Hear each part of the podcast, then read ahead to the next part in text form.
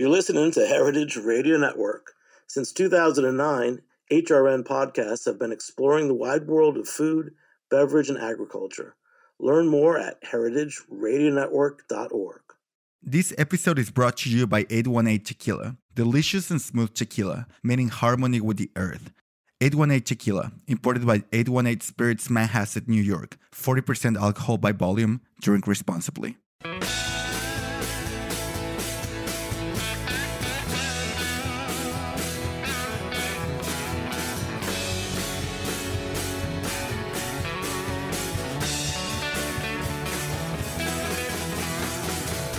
Hey, hey, welcome to Beer Sessions Radio on Heritage Radio Network. I'm Jimmy Carbone. I'm the host here on Beer Sessions Radio, and it's Tuesday, May 10th, 2022.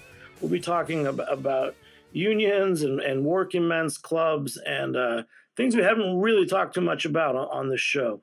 So let's go around the room and introduce each other. Uh, so I'm Jimmy Carbone. Uh, Gerard? Hey, I'm Gerard Fagerberg. I'm a freelance beer writer. You can read me in Good Beer Hunting and The Takeout, and locally here in, in Racket in Minneapolis, Minnesota. That's great, man. Thanks so much. Last time we had you on, we were talking about your Jack Kerouac article, and uh, that's how we got connected with Pete Brown. So, looking forward to talking further. And Dave, my my pal. Hey, yo! Thanks for having me. Uh, my name is Dave Infante. I am the I'm an independent journalist. I publish Fingers which is a newsletter about uh, drinking in America, and I contribute as a writer at large to VinePair. That's great, D- Dave. I've known you a long time, and I know that you you don't just cover um, pints and pours um, and hops. You you you for a long time have covered um, some some issues, social issues as well, right? Yeah, that's right. I'm not actually very like into beer in terms of the liquid. I'm much more interested in the culture and the politics and the and the power that uh, you know the industry wields and how that how that works out. So definitely coming at it from a different angle than than some of my colleagues. Well, th- thanks for joining us. It's going to be a fresh conversation. And Pete Brown, welcome. Hello, uh, I'm Pete Brown. Uh, I'm supposed to be a beer writer, but I keep wandering off the subject. And uh, like Dave, I, I, but my original uh, fascination with beer was the role it plays in our culture and in, in society. It took me a good few years to get more acquainted with the beverage and all the different styles and that kind of thing, which which I do love. Um, but beer and pubs in the UK and, and bars in in other countries. Uh, I'm, I'm, fascinated by the social interaction and the and the roles they play. Yeah, well, Pete. So you know, many of us know some of your beer books. Um, we've we've had you on a couple times already, but going back, like there was a beer a, a, a book about Shakespearean pubs and yes. a, a, few others. Why don't you just jog our jog our memory a little bit? Yeah, so that was uh, there's a book called Shakespeare's Local, uh, which was contentious for some people. Uh, the the idea was to take one pub and look at it through uh, centuries of history. Which uh, in London there's a handful of pubs uh, that all argue about who's the oldest and which was the, which was here the first and and none of them are you know none of them are the same fabric of the building as they used to be. Bits get replaced all the time and that kind of thing. Um, but I was fascinated by the constant role that the pub plays. Uh, and there's a pub, the George Inn in Southwark in South London. It's just south of, of the River Thames. And it's been there since probably the the 15th century 14th 15th century. Uh, and i was fascinated by the the footprints the the number of people who've passed through there. Uh, shakespeare used to live just around the corner from that pub and uh, the globe theatre where he uh, premiered plays such as hamlet and romeo and juliet uh, is kind of five minutes walk away. So i argued that shakespeare must have drunk in this pub. There's no documentary evidence of it. There's no doc- documentary evidence that Shakespeare ever went to the toilet or ate food, but but he obviously did. Uh, you know, so the fact that there's no documentary evidence doesn't mean he didn't go there. And so I argued like a detective and built the case that he he probably did drink there, uh, but not just him. Charles Dickens. Uh, Geoffrey Chaucer, uh, a whole bunch of different uh, Elizabeth Taylor, uh, Beyonce, all the, all these people have drunk in this pub, uh, and and most of the time, people have gone to the pub. Uh, have done the same thing. They, have drunk the same beer. They've had the same conversations. They've made the same bad jokes, uh, and I just love that continuity through the centuries. Yeah, you, you always keep mentioning Geoffrey Chaucer, don't you? th- there was something you posted in Pellicle magazine about uh, something about Geoffrey Chaucer. Yeah, so he basically is credited with inventing English literature. Uh, he, he wrote the Canterbury Tales, and he was the first person to use English rather than Latin uh, to, to, to, try and create serious literature. And the Canterbury Tales is ostensibly uh, uh, a, bunch of different people from medieval society who go on a pilgrimage, kind of like the package holiday of, of the Middle Ages. Uh, you go on a pilgrimage to a big cathedral, uh, and it was based, it was the proto tourism uh, of the day. And along the way to Canterbury, they all tell each other tales. Uh, there's the, the knight's tale, the miller's tale, the wife of Bath's tale, uh, the, the the preacher's tale. And there's nothing about the journey to Canterbury at all. That's that's not of interest. It's the stories they tell each other, and it's, it's this is Chaucer giving a a, a cross section of, of society in, in the late 14th century, and the story begins in a pub. It begins in the in the Tabard Inn, which was right next door to the George Inn. It was it was the next building, uh, and stood there till 1876.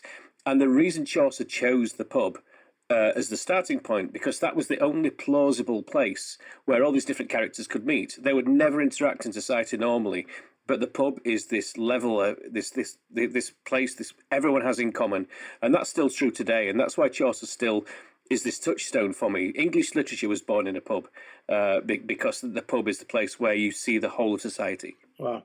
Well, that's a great intro, and we're going to lead into your new book, Clubland.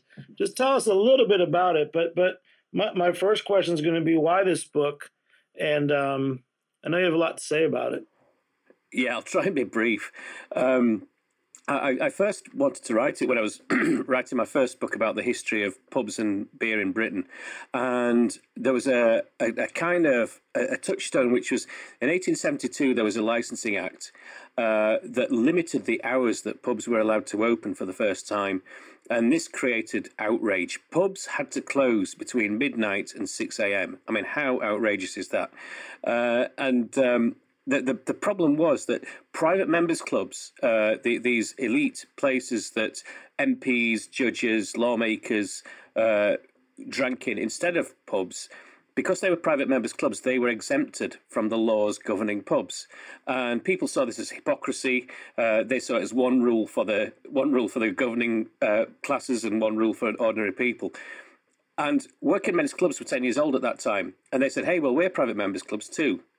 And the lawmakers went, ah, shit. and, uh, and so the working men, working men managed to kind of uh, twist the law and, and get it to work in their advantage. And the upper classes were absolutely furious. They spent the next 50 years doing everything they could to close down working men's clubs. Um, and, and that for me was a fascinating story that. Um, uh, you know, we're obsessed with class in this country, uh, and and the upper classes did everything they could to regulate uh, the behaviour of the working class as well, exempting themselves from those regulations. And men's clubs went, "No, nah, we're not going to let you do that." And then uh, Gerard, when we last talked with Pete, we, we, we went into this. I remember thinking I'd never thought about it too much, but I was like, wow, where I grew up in Massachusetts, you know, there were working men's clubs like Elks clubs, and there were you know, immigrant clubs like the Italian Garibaldi Club and, you know, the Warsaw Polish Club in, in, yeah, in Brooklyn. Columbus, yeah. Yeah. Um, what are you what are you thinking about today? Because you, you're in the, the, the, the town that might be called the city of unions, Minneapolis. And um, let's what are you thinking? yeah, I, I I really do appreciate the fact that living here, it does feel like a epicenter of a lot of the uh, modern labor movement in the United States. Actually, I was saying this earlier. That's sort of how I became aware of Dave's writing at Fingers was him talking about this failed union bid at Surly and then a, later a successful one at Fair State. So that happening at the same time, we have uh, Tattersall Distilling fighting for a union, and then other distilleries accepting unions, and then you have Half Price Books first. Uh, locations in the United States, unionizing in Minnesota. We now have two, maybe more by the time you hear this, unionized Starbucks. Um, it's just like it's amazing living in a post-industrial town. You know, I grew up in Massachusetts, but in uh, a town that is not very industrial, but moving to a mill town and seeing this sort of preservation of this working class mindset persisting through time and maintaining its hooks into the modern culture. You know, I live in Powderhorn Park, which for all intents and purposes is the you know the workman's heart and soul of the city. We just passed May Day, and it is a huge uh, celebration here in my neighborhood. I feel like I've been awakened to this. So I think it's it's amazing to see this happen while my own working class consciousness is, is opening. And I also have to I have to thank Pete for educating me so much on what happened in England to really lay the foundation for everything that's happening here. It's like I feel like Pete knows more about this stuff than I know about anything. So it's it's always so enlightening trying to find a juxtaposition for that. Yeah. So uh, and Dave, um, it, the next step goes to you. I mean, you you've been writing about unions. You had a you were on a podcast with the Kim Kelly. Um, you know, why unions? What happened to the you know craft beer and everybody was was welcome. Everyone was part of craft beer. Um, what, why are unions coming up now? Man, I mean, I think there's a bunch of reasons. As with any you know social and political movement, there's not just one inciting incident, but um, you know, the craft beer industry in the U.S. is maturing. Um, it has you know slowed uh, in its growth over the course of the you know the past decade, and and really has started to kind of find its footing as a you know an adolescent category. It's not you know it's not a bubble. It's not going bust in the way that maybe some people thought it would be uh, midway through you know the 2010s, but it's you know it's grown up so to speak, and and as the industry has grown up, workers have uh, you know, realize like, man, we've got some things that we really like. We love this industry. We love making beer. We love, you know, the lifestyle that comes with it for the most part. But the working conditions uh, kind of suck. Um, and a lot of times they really do. You know, the health insurance, if it exists through a brewery, is deficient and you know hard to afford. Um, the work is often quite physical if you're in the production side of the brewery. Um, it's often very unrewarding if you're uh, you know in the tap room um, where you're dealing with unruly customers and you're on the front lines. And certainly during covid um, we saw you know tap rooms uh, employees realize that they were getting the raw end of the deal there. Um, i've been interested in covering unions mostly because i worked at thrill when i was working at thrills i organized or i helped to organize um, Thrillist Thrillist Union. Um, we we organized a digital media uh, union with the Writers Guild of America East, um, which is you know a big digital media organizer that first kind of got into the space. Um, organizing Gawker, rest in peace. Um, but you know, I was as I was starting to become more class conscious and understand the dynamics between labor and capital and how they affected me in direct and indirect ways, I started applying that lens to the thing that I covered, which is, you know, the beer industry and craft beer specifically. And I was, you know, the question that I asked myself, I think in 2018 or so, when I wrote this story for uh, Splinter was where are all the the craft brewing unions? You know, brewing in this country has a long history of organized labor.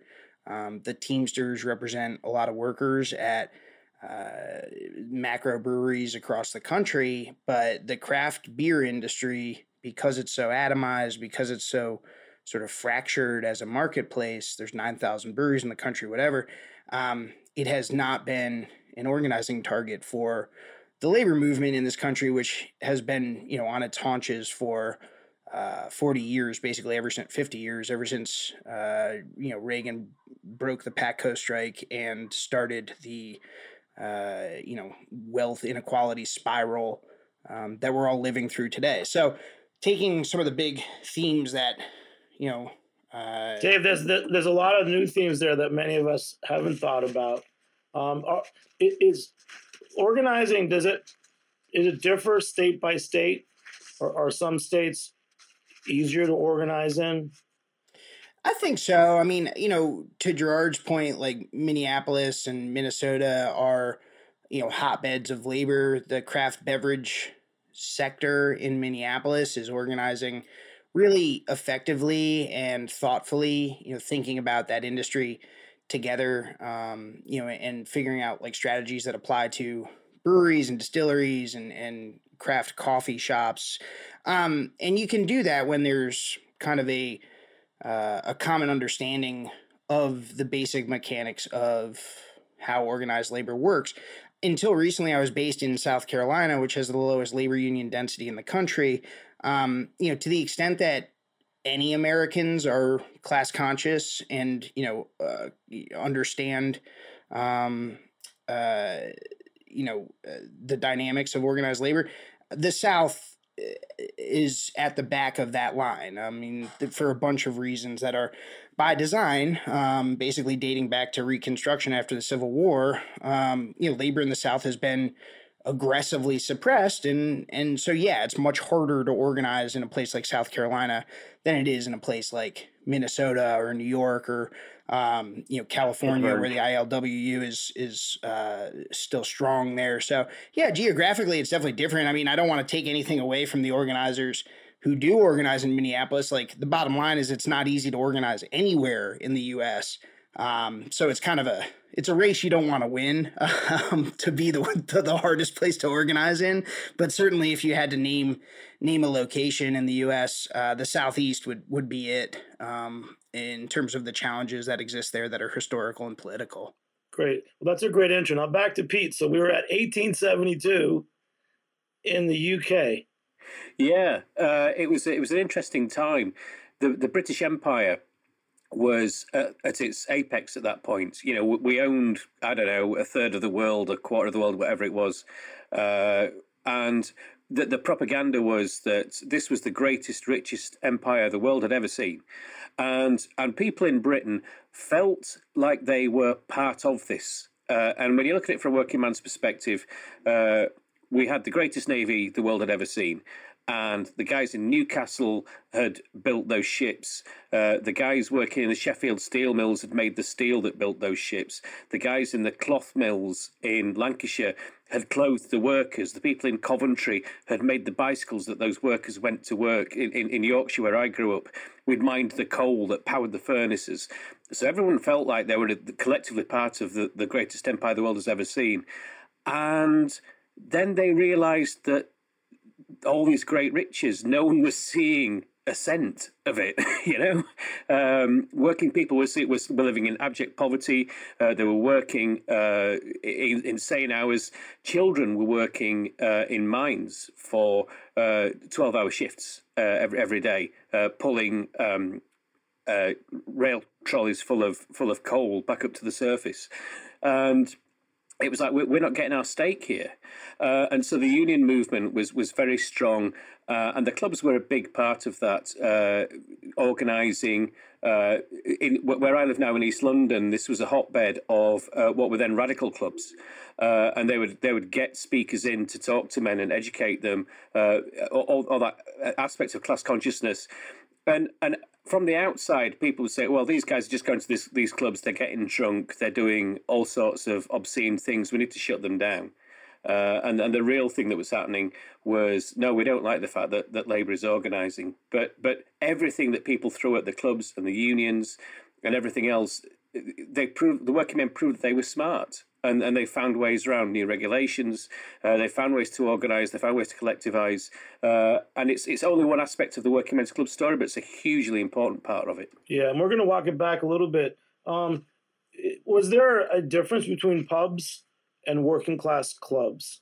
Yes. So so the pub is it's quite interesting. You know, pub obviously is short for public house. Uh, anyone can go in, and a private members club, by definition, is is one where you have to be a member uh, to get in.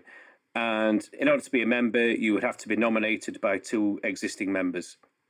Uh, and so legally, the police had no jurisdiction over private members' clubs uh, because of that licensing act I mentioned, uh, and this drove people mad because you could you could regulate pubs, you could go in there, you could close them down, um, and with clubs, it was just like we have no idea what these working men are getting up to when when they're in there, and we, we, we, were we were kind of going through a kind of. Um, I think Christianity at that point was was fairly fundamentalist, uh, and the the church was was saying, well, the people in these clubs are infidels. That, that's that's a word that they use. You know, we now associate it with, with radical Islam, but this is what radical Christianity was calling these people. And they said, you know, they're they're they're satanic. uh, they're evil, uh, they're getting into all kinds of things. And people, well, what kind of things? Well, we don't know because we can't get in, but it must be bad. Well, why did why didn't they proliferate more? Why were there pubs at all? I mean, I, I know even now, if I'm in my hometown in Massachusetts, I can go into an Elks Club with a member or the Garibaldi Italian Club. I can get two dollar beers. you know, yeah. What, what, guys can play cards. Why would I go to a, a, a, public place at all if I could get drinks that are cheaper um, for, to begin with? Well, that, that's absolutely the case here. There, there was no profit motive.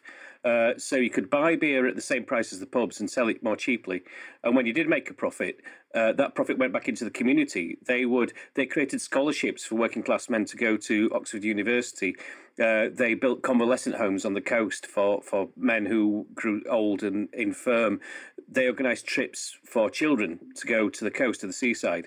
Uh, and, and they became real huge community assets. And at one point, I think at their peak, uh, pubs account, sorry, working men's clubs accounted for about 20% of all the licensed premises in the UK. Four, four million British people were members of clubs, and they were they, they generated a lot of entertainment. Uh, when when commercial television first appeared in the UK, uh, they went to the clubs and picked the best comedians, the best singers from the clubs, uh, and they formed the basis of our, our televised entertainment for about 40 or 50 years. The problem was they, they didn't keep pace. Um, the, the fact that they were exclusive to men became uh, increasingly an issue. Women didn't have equal rights in clubs until 2007. Uh, there were a lot of allegations of, of racist behaviour and colour bars. Uh, and then when, when leisure started to kind of evolve and adapt and change and our homes became more comfortable, the clubs just did nothing. They didn't change, they didn't adapt. And so for about the last 40 years, they've been in, in quite sharp decline. Yeah, maybe half the problem is that people watch TV at home and can drink at home. I don't know. um, yeah. You know, one thing you, the last book you wrote during the pandemic, you know, it, it was called Craft.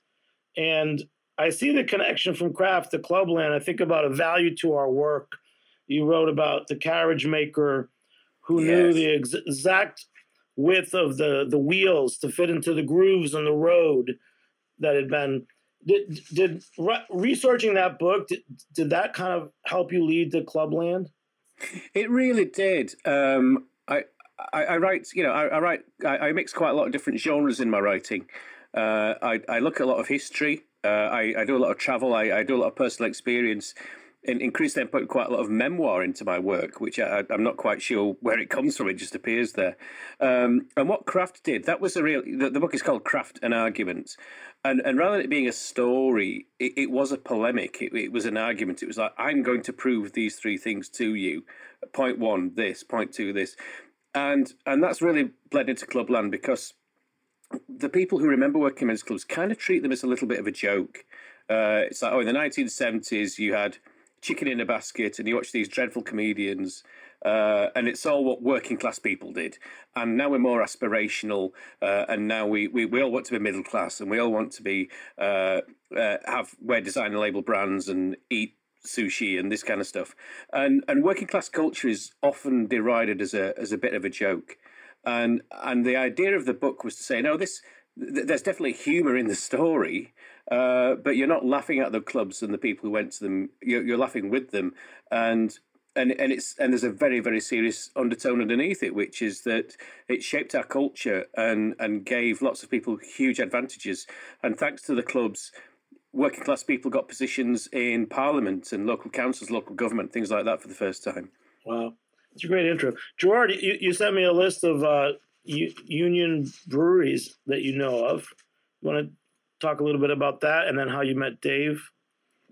Yeah, I mean, I think the one brewery that everyone talks about that's here in Minneapolis and St. Paul actually is Fair State, and you know they unionized in 2019 and are still to this day the smallest union brewery in the country. And I think that fact is actually really interesting. I think it ties in really closely to what Pete was saying with this idea of craft is that, you know, uh, most of the union breweries in the country are large breweries. And most of the beer that's made in the US is actually made, but it's made by companies we don't associate with craft. Because I think the way that this sort of working class mentality mutated in the United States was that it became a mythology And the idea was that, you know, you're working with your friends, your friends are looking out for you. You don't need to formalize things like sick time or paternity leave or even, you know, uh, defined working hours. But the companies that are the largest are the ones that have done the best job. I mean, with one, I can tell you about uh, really maintaining labor through time. And like, I think there's a there's a scale that is at work here where it's like once a brewery gets to a certain size, you basically need a union in order to operate equitably. Um, and so the beer that I'm drinking today is is not from Fair State, although I did just finish a Fair State beer um, during this. But I'm drinking a Schell's uh, from the August Schell Brewing Company, founded in 1860, second oldest brewery in history. Uh, they've been union for a really, really long time now. I think since the 40s, and you know because they're the you know 25th or so largest brewery in the country, the second largest brewery in Minnesota.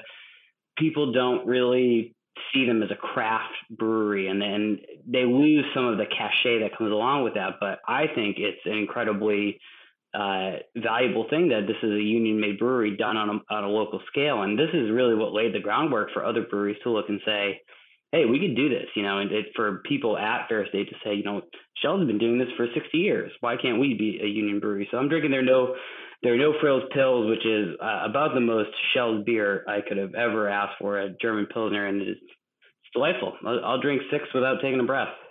Cheers. And Dave, you, you, just keep talking about unions, man. What tell us the story of, of one brewery or distillery that that's on your mind right now?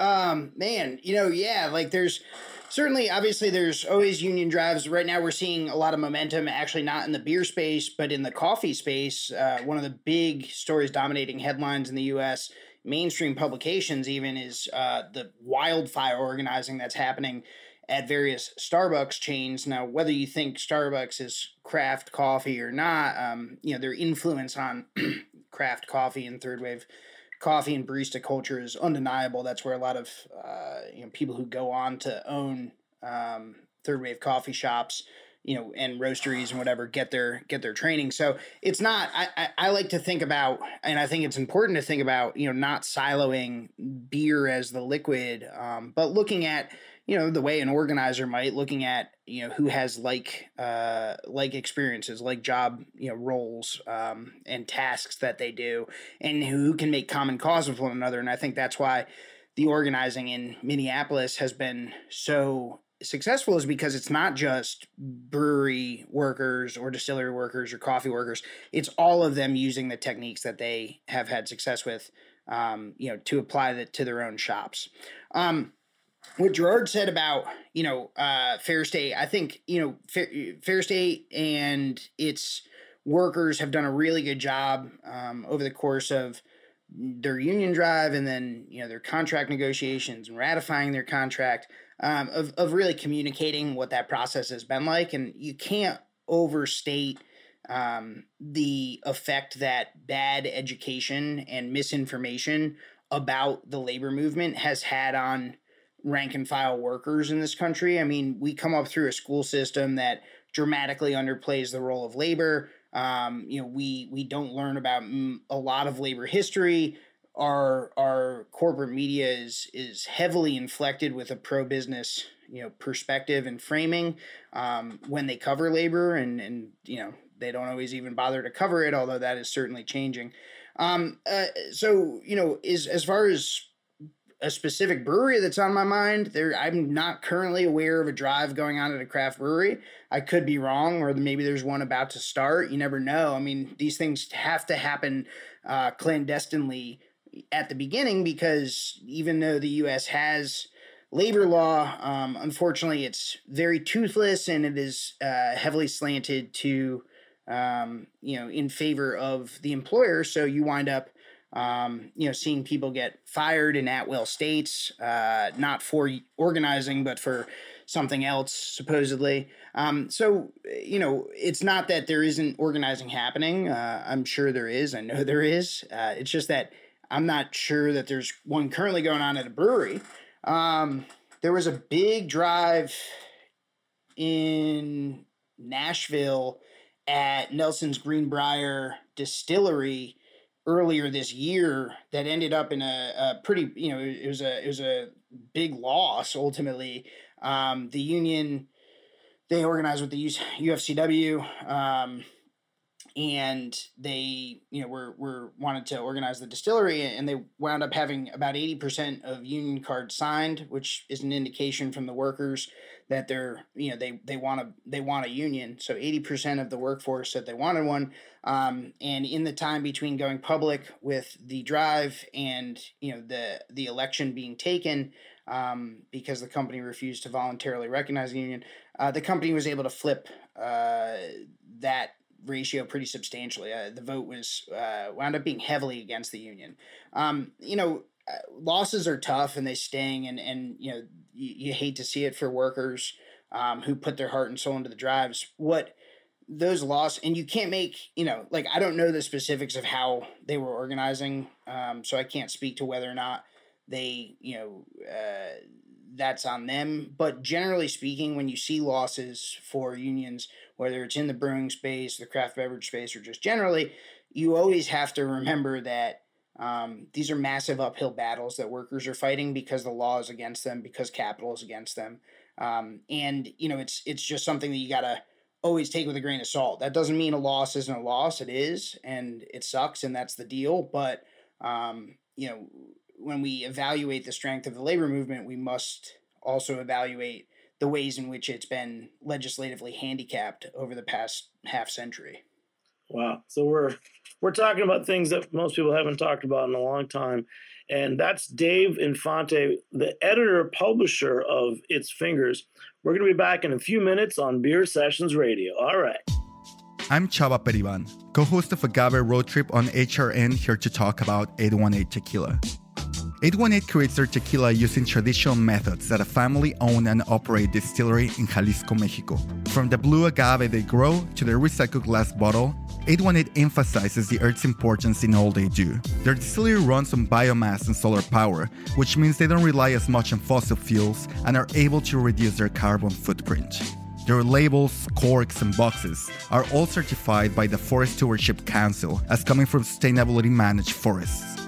818 is a proud member of 1% for the Planet, through which they support HRN as well as Sacred, my organization in Jalisco, where together we transform agave byproducts and water waste into adobe bricks that are donated to local infrastructure projects, like a local library in Zapotitlan de Vadillo. Visit drink818.com to learn more about their sustainability efforts and find 818 near you. 818 has been part of so many magical nights for me, and I hope you enjoy it as much as I do. 818 Tequila, imported by 818 Spirits, Manhasset, New York. 40% alcohol by volume, drink responsibly. Hey, hey, welcome back to Beer Sessions Radio on Heritage Radio Network. Join us and become a member at heritageradionetwork.org. Over 30 shows weekly about food, farming, chefs, drinks, and craft beer and cider on heritageradionetwork.org. So, Pete Brown's new book, Clubland, is coming out. Pete, why the joke about chicken in a basket? I, I want to know, like, you know, you're talking about these working men's clubs. Uh, what what were some of the features? You know, do they have special drinks? You know, what what's chicken in a basket? We don't know. We don't know the joke. So, um, it's. Uh, it, it, kind of goes back to there's a big club called uh, Batley Variety Club, uh, which was about ten miles away from where I grew up, and basically this guy uh, James Corrigan uh, came to Vegas and went to all the Vegas uh, supper clubs, saw how they worked, and said, "I'm going to open a Vegas style uh, Las Vegas Strip style club in the north of England. And all these stars who we saw on TV uh, were basically on the doorstep of all these miners and mill workers, and they could go and see them.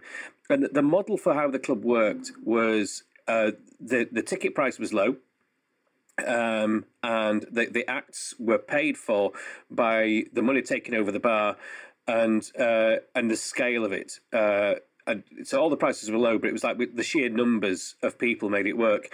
So chicken in a basket was basically some fried chicken and some fries, and you could have chicken in a basket or scampi in a basket, and those were the t- and it like a with the basket is a uh, you know a, a, wicker or a plastic um, basket lined with a couple of uh, a, a, a, couple of pieces of towel, uh, paper towel, and and that's that's the food offering that you get in this club. That and, and that is it. And you can drink beer, and and that is it. So it was a very simple economic model uh, that relied on loads and loads of people buying it, and it it became a cliche. It became a byword for the, the simple tastes of the working class. Uh, it, it, became this kind of 1970s thing of, oh, well, we're all beyond that now. We all have much better taste now.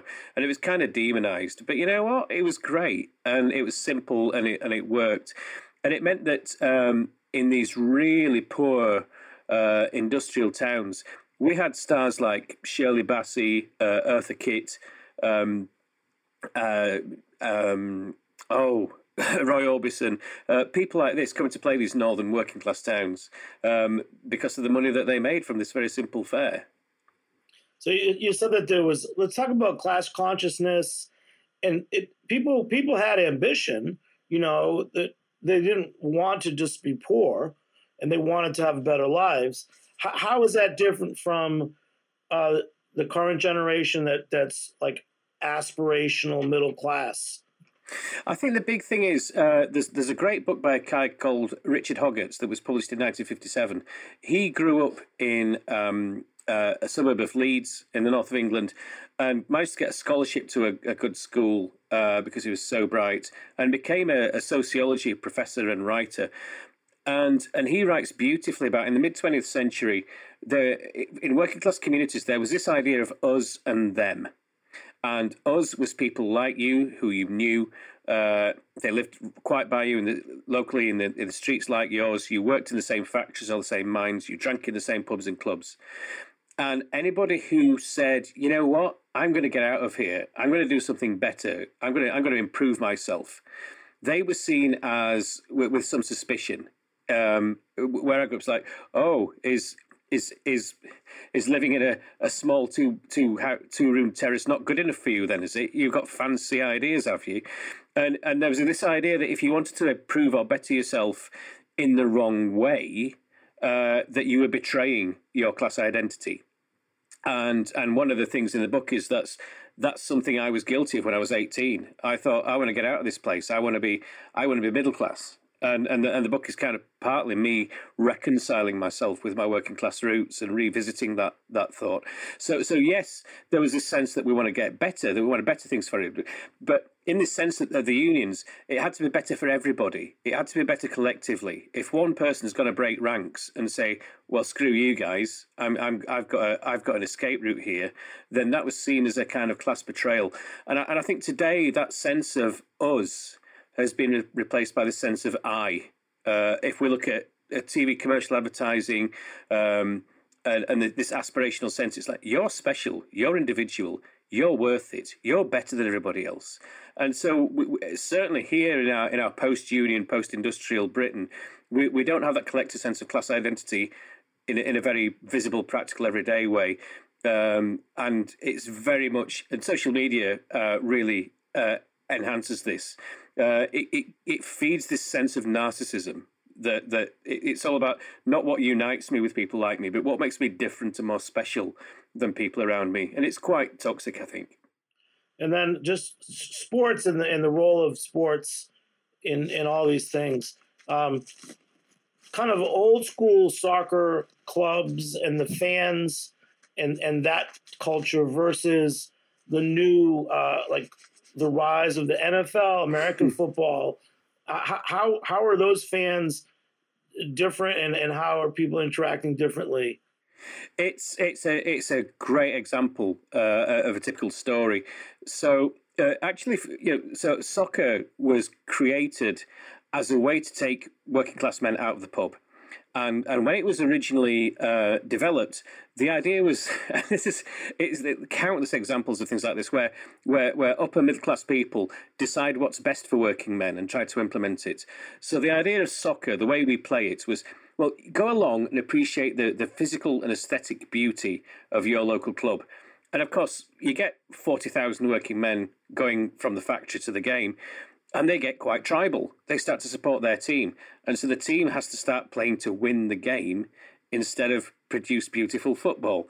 Uh, and so it actually encourages this sense of tribalism, the sense of class identity, and so all, all the all the kind of big uh, philanthropists, some of them well-meaning, some of them not, go, no, you weren't supposed to enjoy football like this. You were supposed to enjoy it the way we wanted you to enjoy it. Um, and but it was it was seen as a very working class pursuit. It was looked down upon. It had no intellectual worth. All this kind of th- footballers were stupid. All these kind of stereotypes. Um, and then, in particular in the 1970s and 1980s, it got hit with this big problem of of, of football related violence, and and the the English uh, internationally have a dreadful reputation for going to other countries and creating uh, you know, rioting, creating violence and stuff. The British press goes along to these things and buys drinks for for football fans to get them drunk and goad them into violence, so that they, they, can then splash it across the newspapers and say, "Look at these thugs." Um, and in the early nineties, a, a middle class writer called Nick Hornby wrote a book called Fever Pitch, and said, actually, football's really great. it, it is this this physical uh, beauty. It is it is an aesthetic pursuit. And he supported Arsenal and in North London, the nearest football club to me. And suddenly, all these middle class people start going to Arsenal to watch, to watch the game. Isn't the footy great? Isn't it wonderful? It's great. And then we got the Premier Premier League, and suddenly football wasn't a working class pursuit anymore. Working class people can now no longer afford to get into football games. Uh, oh, and it's the exactly the same with with um, baseball in the states. It's it's you know if uh, so many of the tickets, some of the seats are kind of corporate seats uh, with corporations taking their clients along, uh, and there's this there's this phrase of you know we're not allowed to have anything nice. If working class culture produces something that does have broader worth, then it's kind of the middle class people go well we'll have that. Thank you very much. We'll take that from you. Wow, man. This is going deep. um, Gerard, uh, you know, I'm going to go back to you. Fair State, you told me about Fair State. Um, wow. It, sometimes I feel like we don't know anything. I mean, I, I want to drink my beer, um, but I, I, I feel like this is an eye-opening conversation. Thank you, Gerard.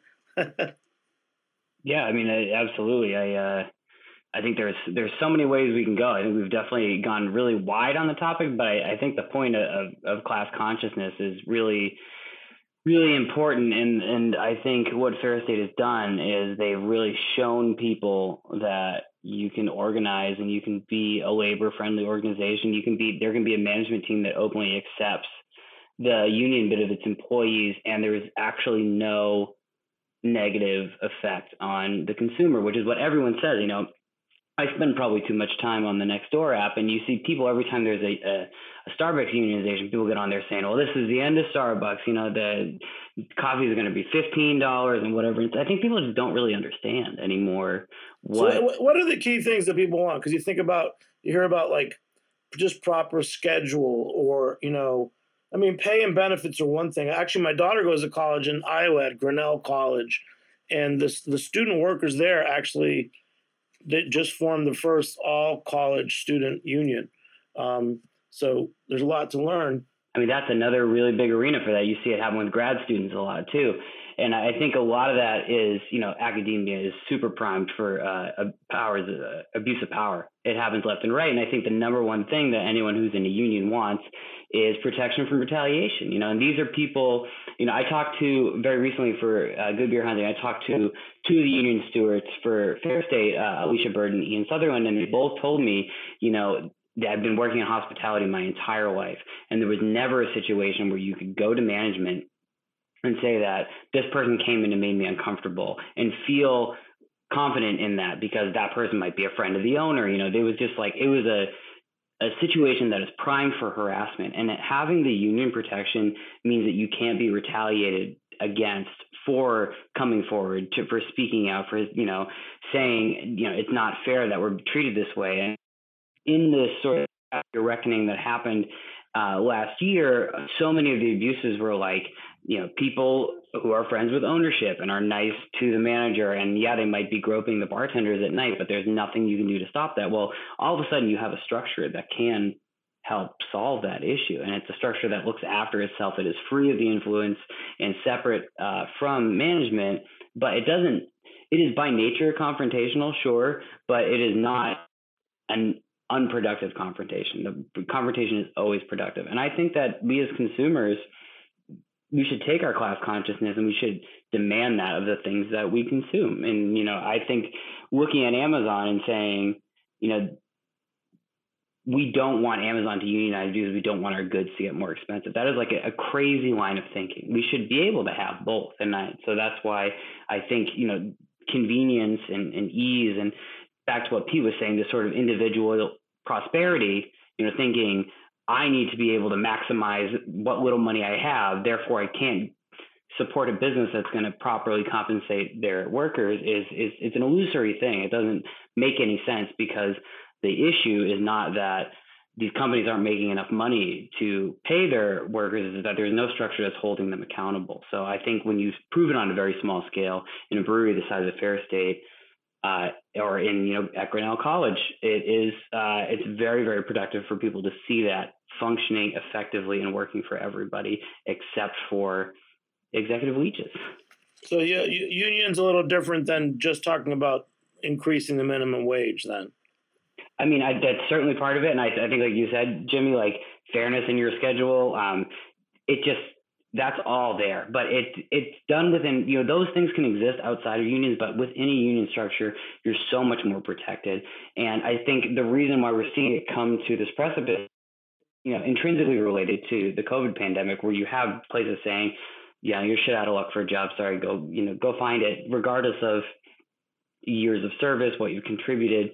You know, the the turnover in the hospitality industry is such that people always thought it was not necessary to give people the tools to make a career out of it, which is it doesn't make any sense. You know, we society persists on the work of working class people, so therefore you need to make these jobs such that they can be a career. And it's it's not a sustainable model to have people turning in and out of these jobs and have this mythology that you only work as a waitress or a bartender so that you can transition into uh, a middle class and then upper class job. It's just not the way. Yeah, the I mean, works. service and hospitality is an, an, an, important job. You know, we all we all know what it is and we get it, and we don't get it, we, are disappointed. So I guess this is the right track.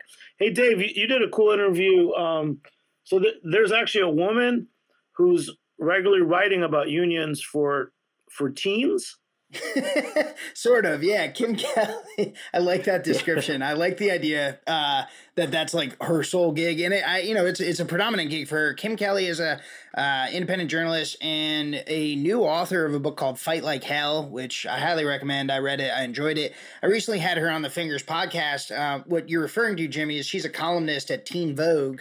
Um, where she writes about the labor movement. Uh, she's also been published at The Nation, uh, The Real News, um, New Republic, I think, in the past. She used to be a correspondent for NPR. She'd been all over the uh, the map as a as a freelance journalist. She actually also, prior to the labor movement, covered the uh, the heavy metal uh, space. So she was a music journalist prior to this. But she she got into labor over the course of the past five years or so. Kim's great. We had a really um, interesting conversation about uh, her experience researching some of the lesser known or, or, you know lesser you know covered facets of the American labor movement. Certainly, this stuff has been um, written about academically, but you know, as I mentioned before, it's very difficult to get labor education into the mainstream uh, discourse in America. So Kim's book, I think, is a great um, kind of uh, way to smuggle that conversation into the mainstream. And I wish her the most success with it. Um, you know, I, I think like the thing with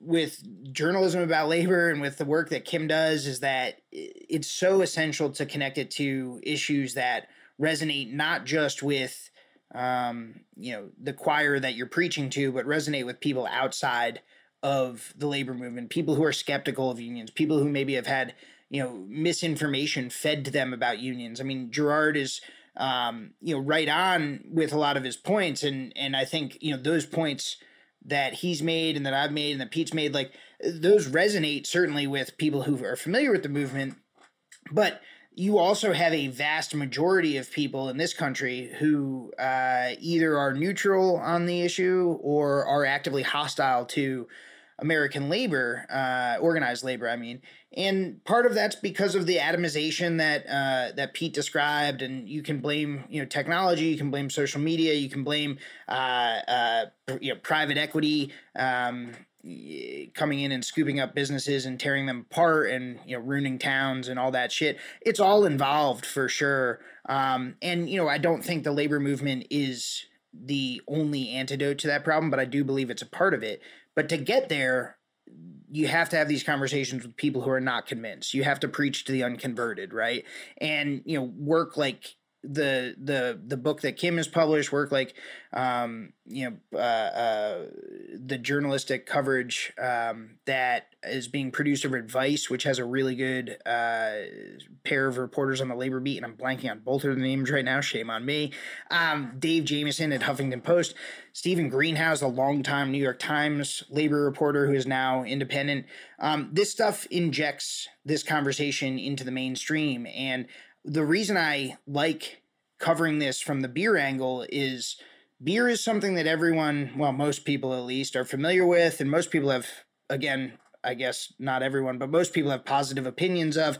People have this emotional connection to the product, right? Like you know, you drink beer when you're happy, you drink beer when you're sad. It's a it's a cause for celebration, a cause for solace, and taking that emotional connection to the product and taking it one step further in understanding who the people are that make it is partly what the the original pitch of craft beer was, right? Like that's that is not a foreign concept in the American craft beer world. I mean, that was partly the way they differentiated themselves from the macro brewers in the 80s and 90s, right? It's like you don't want a corporation making your beer, you want the guy down the street to make your beer.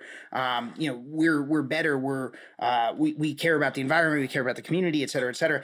There's a way to take that message, which I think at at you know, it's at its core or at its outset was mostly true. Whether it's true now, you know, across 9,000 breweries, I'm a little bit more skeptical, but there's a way to take that message and layer on the conversation about labor, right? I mean, labor is people who work in the community. Labor is people who care about the the product that they're that they're canning and, and sending to market. So getting that conversation in the mainstream requires work by journalists, work by organizers, and it also requires, you know, looking for the right avenues to have that discussion. And I do think that beer is one of them. Great. And Dave, uh, there's a beer I'm supposed to ask you about. So you can mention one beer.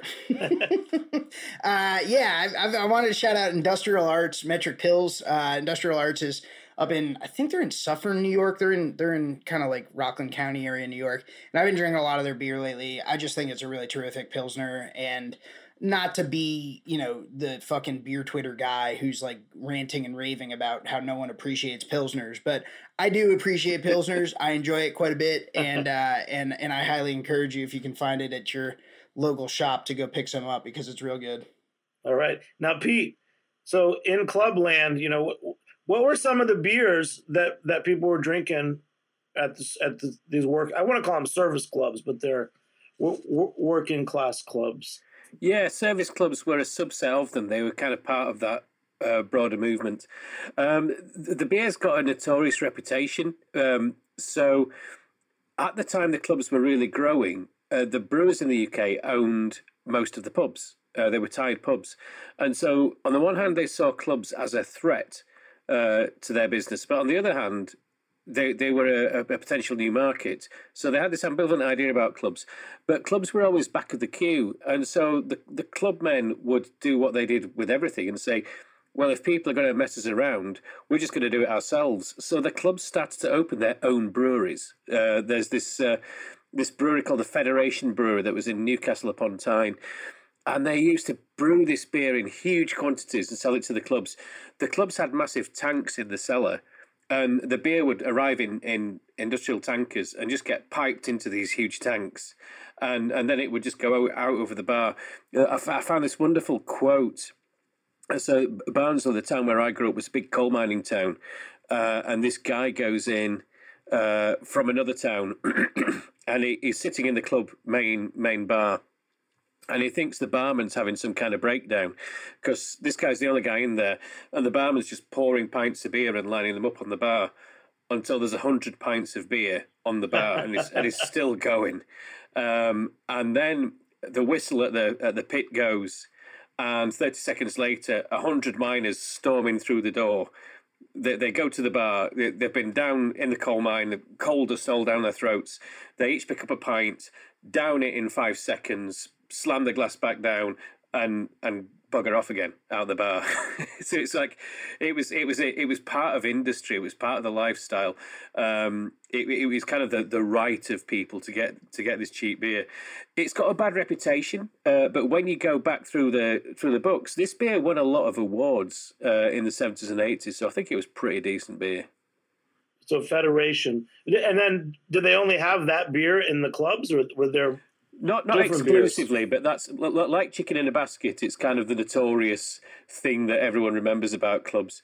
But um, the beers would be traditional British bitter, um, you know, brown, malty, four percent, uh, it was it was designed for being able to drink in large quantities. You know, I, I was just talking to someone today about session beer, uh, and the, the American need to define what session beer is in terms of ABV and style and that kind of thing.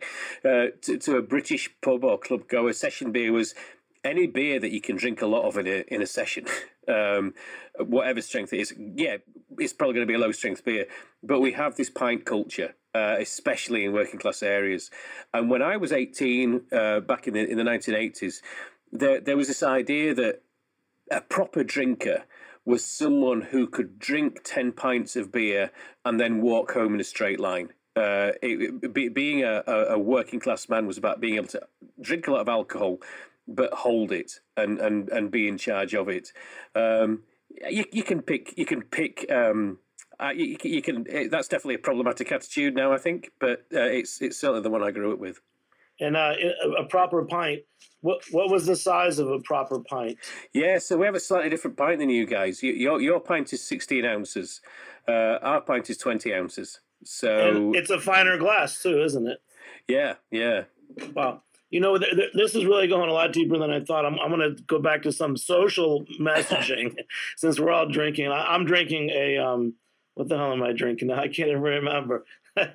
I've been drinking uh, Exhibit A Brewing out of uh, Framingham, Massachusetts, because um, I like their attention to detail, and I think they do a really nice job of uh, working with their staff. But the beer is damn good. It's called Danko. It was limited, uh, made from some Danko rye that my friend Thor Oechsner up in Finger Lakes, New York, raises as a specialty grain. Um, so, veterans, you know, w- working class culture in America, and Pete, you might have something to say about this it still exists, and I'll tell you when I when I see it, especially when I'm in like working in middle class areas, the veteran culture in America is amazing. You know, I was at a comedy show the other night, and the comics all I wanted to call out who's a veteran, and then they asked them to say where they served, and I feel like the commonness of veterans, many of whom are working and middle class people, because of that's who goes to the military often. Um, that seems like it it echoes what a union membership would have been in the old days. Does anyone want to run with that? I just thought of it this minute. So you don't know if you know what I'm talking about, Pete. Gerard or, or Dave?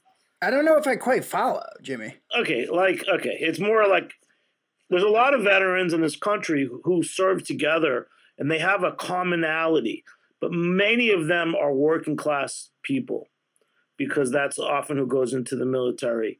And when they get out and they're older, it's still something that ties them together. And there are clubs like VFWs and AMVETS that that welcome them.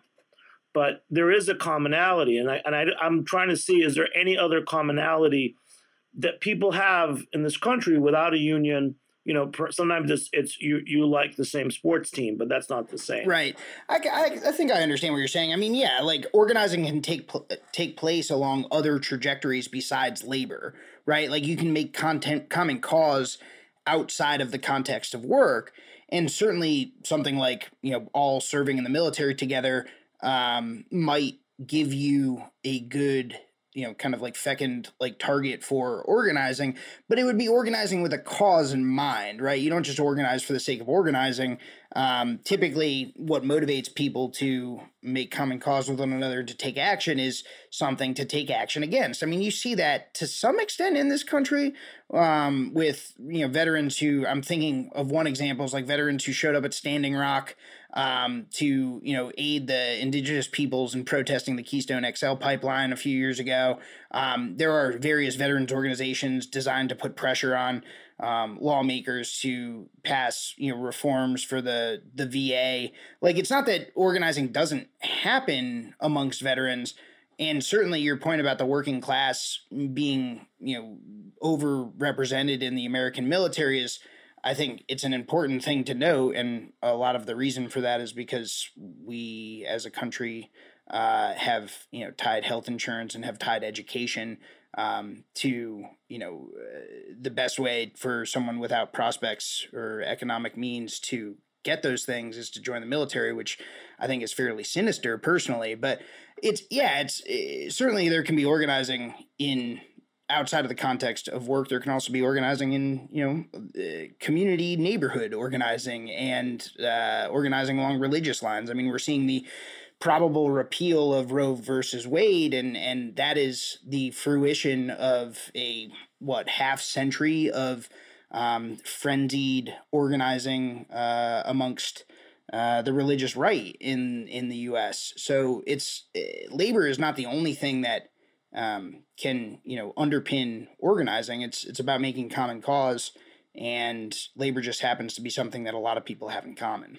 Yeah. Yeah, Dave, I, I would say the area where those overlap, like between, you know, the solidarity of the military, the solidarity of the working classes in class stability and class mobility, right? And both options, you know, working in a, a, solid union that can, you know, provide for you for years or going to the military, the idea is that you can get the benefits that you need to carry you through a life and raise a family and give you what you need and maybe even potentially ascend, get the skills that you need to get out of your station in life. You know, my dad, my grandfather was was an Army Ranger, and, and my dad was a, Union elevator tech and worked at the Wonder Bread factory. And you know, my grandpa wanted my dad to never have to go into the military, so he went into the military. And my dad wanted me to never have to work in a factory, so he worked in the factory. And like, I think that's where you get the crossover, and it's the the promise of social mobility. Although I think in a lot of cases, it's it's proven to not work in the way that we have mythologized in the past. Yeah, well, that that thank you for running with that. I just wanted to throw that out there. And then Pete, back to you. Um, when we last talked in the fall, we were you know talking about HR issues, and you brought up unions. So tell us about unions in in the UK um, and any interaction you know between them and the the, the working clubs. Yeah, it was. Um, so I've the, the unions of the working men's clubs were kind of parallel um, movements for, for working class people to organise and, and get together, and and there's there's so much crossover between them. There was an interesting difference, which is that um, the unions obviously started off from a. I mean, um, this is no criticism of unions whatsoever, but they start off as a having an, an, antagonistic position with capital. It was like, in order for us to gain rights, you need to lose something. If you're going to pay us more, it's going to cost you more, and and with the entire power of the state vested against them, uh, until the 1870s, you could be uh, uh around the 19, around the 1830s. You, you could be imprisoned for, for trying to be a member of a union, for trying to unionize, uh, and it wasn't until the 1880s that unions were recognised legally uh, un, under un, under British law. And and the thing about the Men's Club movement was it was organised by a uh, a well-meaning middle class and, and he worked with the establishment and he made it quite a fashionable cause, uh, and that actually served them very well. So for for a little while, unions. Um, performed a lot better than sorry for a little while the clubs performed a lot better than the unions because they had a little bit more establishment approval than the unions did but but both reached their peak at the same time i grew up uh, in the coal mining fields as i said the national union of mine workers was the most dominant union in the country uh, and and going back to i think dave was talking about earlier uh, at the time Reagan smashed the unions in the in the states. Of course, uh, his best buddy Margaret Thatcher was was doing exactly the same thing uh, in the UK, and she precipitated uh, a, a miners' strike. And, and if the miners had won that, it would have brought down the Conservative government. Uh, so she planned it. She stockpiled coal. She she brought in coal that was mined basically under slavery conditions from apartheid South Africa. Uh, she had uh, the police basically doing stop and search um, of, of, miners. Uh, our movement restricted. People were people were being spied on. Mail was being intercepted. Uh, a friend of mine, well, not a friend, but a, a guy I was at school with, we knew that he joined the army uh, and he was spotted on picket lines during the strike, dressed as a policeman. So, so the army was being drafted in to, to masquerade as police, uh, and the unions were shattered at pretty much the same time. The, the, the clubs went into decline. So, when, when the unions' power was broken, uh, industry uh, disappeared. Uh, you no longer had that cohesive, collective sense of, of community, and so people stopped going to the clubs uh, and the clubs, the decline of clubs, uh, pretty much mirrors the, the decline of, of the unions. And it's if you look at clubs as the kind of social aspect and unions as the work aspect, it was it was a, a, a very close parallel between the two. Wow, well, that's a great intro, and I know Clubland's coming out still in June. I've got my pre-order in, and I can't cannot wait to to read it. Thank you very much. It's, a, it's an extraordinary story because it started off with oh yeah, this thing about the licensing act and the, the, the chicken in the basket and the and the cheap beer and the and the uh, the, the the famous acts that played there. And the more I dug into it, the more this story became a story of working class self definition, working class emancipation, uh, and and that's why I think it ties in really nicely with the conversation we've been having about unions. Well, th- thanks so much, and and it does resonate in this country. Like from what we talked about last time, Gerard, I I do know these clubs, the Italian Club, the Elks Club, that that are they started as working people's clubs, and they've evolved, and and the, clubs still own the, their properties, you know, in, in cities and other places. Um, big thanks to everybody. I, have got a story about unions. Um, a, a, friend of mine who is older and he has a PhD. Uh, he started off 100 years ago. His grandfather was a Cuban immigrant and he worked in a cigar factory that was a union, uh, or at least had good conditions in uh, New York City. And he just said what was great about it is they also they had paid readers who who would sit while while the workers were rolling cigars. They'd read them the news and literature, um, which which seems like when you think about what a union should be, it, it seems like it's about giving you a decent decent work condition. So Thanks so much for enlightening us, Gerard, um, right for Good Beer Hunting and other things, and Dave Infante, editor and publisher of It's Fingers, of which I am a subscriber. Thank you, Dave. And Pete Brown, author of Clubland. You guys have been great. Last words from anybody, or we're going to sign off? Get yourself a union beer. Yeah, get a union beer. Yeah. yeah, absolutely. All right. And you got a list up there too. So Thanks so much, guys. We'll catch you next time. Thanks to Armin, our engineer, and Alex, our producer and intern. We'll catch you next time on Beer Sessions Radio on Heritage Radio Network. All right, guys. Woo! Thank you. Beer Sessions Radio is powered by Simplecast. Thanks for listening to Heritage Radio Network. Food radio supported by you. Keep in touch at heritageradionetwork.org slash subscribe.